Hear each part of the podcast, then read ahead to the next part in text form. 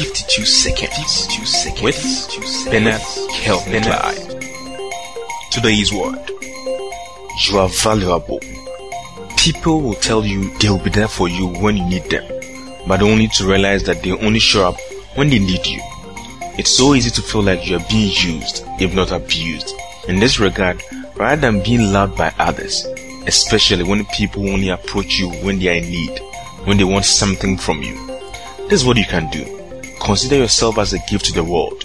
Use all that you have, give generously to serve, and try and separate true friends from the fake ones. Either way, give your best and don't allow your emotions in too much.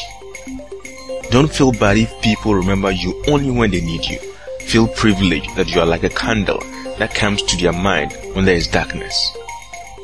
Enjoy life.